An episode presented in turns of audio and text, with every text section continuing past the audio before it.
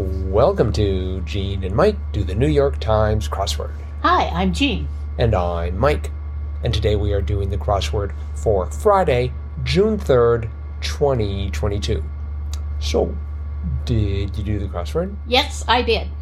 And it being a Robin Weintraub crossword, did you enjoy it? It was short and sweet, hard to beat. Short and sweet, hard to beat.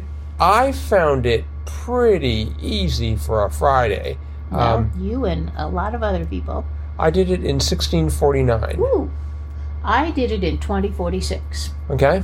And yes, it was easier, I think, than other Friday puzzles. But I didn't think it was, you know, like a Monday puzzle or anything. I mean, it had a lot of long answers. Mm-hmm. And I appreciated the fact that I knew all the definitions of all the answers. There wasn't anything in here that it's like, oh, I've never heard of that, or I've never heard of that. But well, I had heard of all of these. Okay. And so I did appreciate that. I was reading on Twitter. I follow a crossword critic, and he was saying everybody will have their record, you know, broken in terms of time. Mm-hmm. That everyone. I'm like, well, I didn't. I've done Fridays that are in less time than 2046. But so I thought it was a decent puzzle, as we see in 40 Across. Although that was dressed so to speak, a different definition, but of decent, yes, yeah, mm-hmm. But no, I thought that was okay. And sometimes it's just kind of nice to have a easier Friday. Otherwise, you know, people will be like, "Oh, it's Friday, forget that." Right. You know, it's too hard for me. But you know, if most of the Fridays are difficult, then it's going to be hard to lure people in because they won't know. Oh, this is going to be a relatively easy Friday. Mm-hmm, yeah. They don't sort of give you like a sort of an estimate of how long it's going to take you. Uh-huh. Mm-hmm. But you know, I read comments comparing it to a Monday. I'm like, it's not like a Monday. You know, there's no Oreo or épée or, you know, the familiar crossword words that we usually see. I found it very, very fun to solve. Mm-hmm. Yeah, I like the, I liked right off the bat the fact that one down, endangered western wolf was Lobo. Yes, and right away. Just had Lobo. Uh-huh, you knew that. Yeah, it's like, ooh, I think I know this. I mean, I saw the word wolf, and it's like, it's four letters, has to be Lobo. And so with that L, I was able to get one across puzzle genre as logic. Uh-huh. And just the fact that I got the one down and one across right off the bat, it's like, oh, this is looking promising. Yeah. Mm-hmm. 6 across, company with the motto, when you rise, we shine. It was Otis. Yes, I thought that was very funny. Uh-huh. Mm-hmm. I think that is a terrific motto, and my hat is off to Otis for having adopted that. Yeah. Mm-hmm. 10 across, the arcade game ender was Tilt. Uh-huh. And, you know, I was thinking, at first it was going to be something like ended. It was a suffix for games in general, but and even 14 across, Jimi Hendrix first vis-a-vis the Monkees in 1967 opening act. Yeah, I thought that was interesting. Yeah, there are a lot of good clues. There was one place that I got temporarily. This is my last answer. Give and take. I just assumed that was banter. And that meant that 24 down, which just sort of came across. I got both 23 across and 30 across. 23 across being, well, somehow I got Graham of Gilmore Girls with Lauren. I did not know that, but I think I had the L and the U, the R, the E, the answer that, oh, it has to be Lauren. And then 30 across, well, who to thunk it was Fancy That. So I had the A and the C, and because of banter in the middle, I had ink as the answer to 24 down, bow. To bow is to ink. And it's like, okay, that doesn't make any sense. But then I realized that give and take could also be barter. Right. And that gave me arc that for 24 down. That makes a lot more sense with bow. Right. Yeah. But that was sort of, I thought, a sneaky clue and answer there. And I like 8 down, Hoth in the Empire Strikes Back, and I'm like, oh, Hoth, I remember that. and it was the ice planet. Yes. First I thought, oh, is that an alien species? But no, it was their secret command base was on Hoth. So, yeah, that brought back some memories. And I knew that immediately. I just wrote down ice planets. Like, I hardly ever do things like that. So. But, we got into the Star Trek realm in the sort of mid-left. Actor Burton, that was LeVar. That's and, of course, he was Geordi LaForge on Starfleet Next Generation. And then 36 Across, employer of Kirk and Spock was Starfleet. Right, yeah. And I was trying to decide, is it really Starfleet or United Federation of Planets? Well, that's what I thought. Oh, I wanted to put the Federation in there, but it didn't fit. But I guess they were in Starfleet. Yes. And Starfleet was part of the United Federation of Planets. Yeah. I guess that's how it works. Right. Worked and works, because obviously it's still going. It's just like NASA is a part of the U.S. government. So United Federation of Planets. Starfleet is a part of that, yes. Yeah. I'm glad we figured that one out. Yes, indeedy. 25 down was nice. Images of Pluto, perhaps. Cells, C-E-L-S, referring to the animation. And the 29 across, I did not know this, but African river with a notorious name, the Ebola River. Right. I did not know about the Ebola River. That sounds like one of those rivers you're like, I think I'll take the bridge.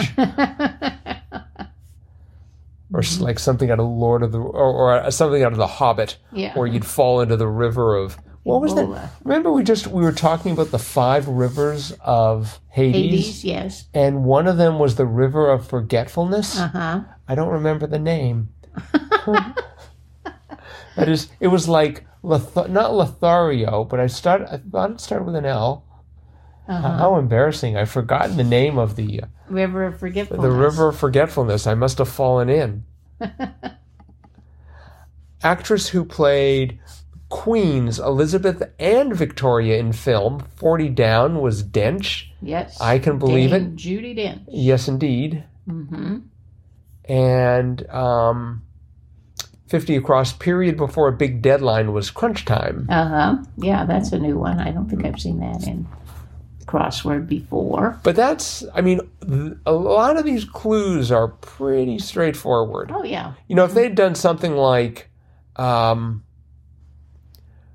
see, the granola moment could have been Crunch Time. Oh, no, I don't think so. Well, okay, we have to, but something with granola and something indicating time, but not really. Or if they had a quote, okay, now we really got to get to work or something like that. That's Crunch Time. Yes, that would have been much better than what I just said. Yeah, granola. The granola moment. 42 down, I simply didn't know. Cheers actor George Wendt. You knew that? Yes, I did. Oh, that would be handy.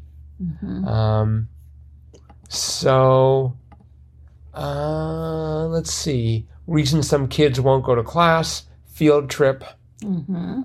So that was cute. That was cute, but again, not too difficult. So, and 28 down shows was Bears, B-A-R-E-S. Did you know 35 across, one of three brothers in a Puzo bestseller, Fredo? I didn't remember that right away, but as I started getting some of the letters, I thought, I think one of them was Fredo. Yes. That's the Godfather. Was it? Okay. Yeah. I couldn't name the other two. Well, there was Colby and Chevra. No. Those aren't all cheeses? Okay, sorry, my mistake. All right, well, I think that's probably it for today, except for the fact that it is Fun Fact Friday.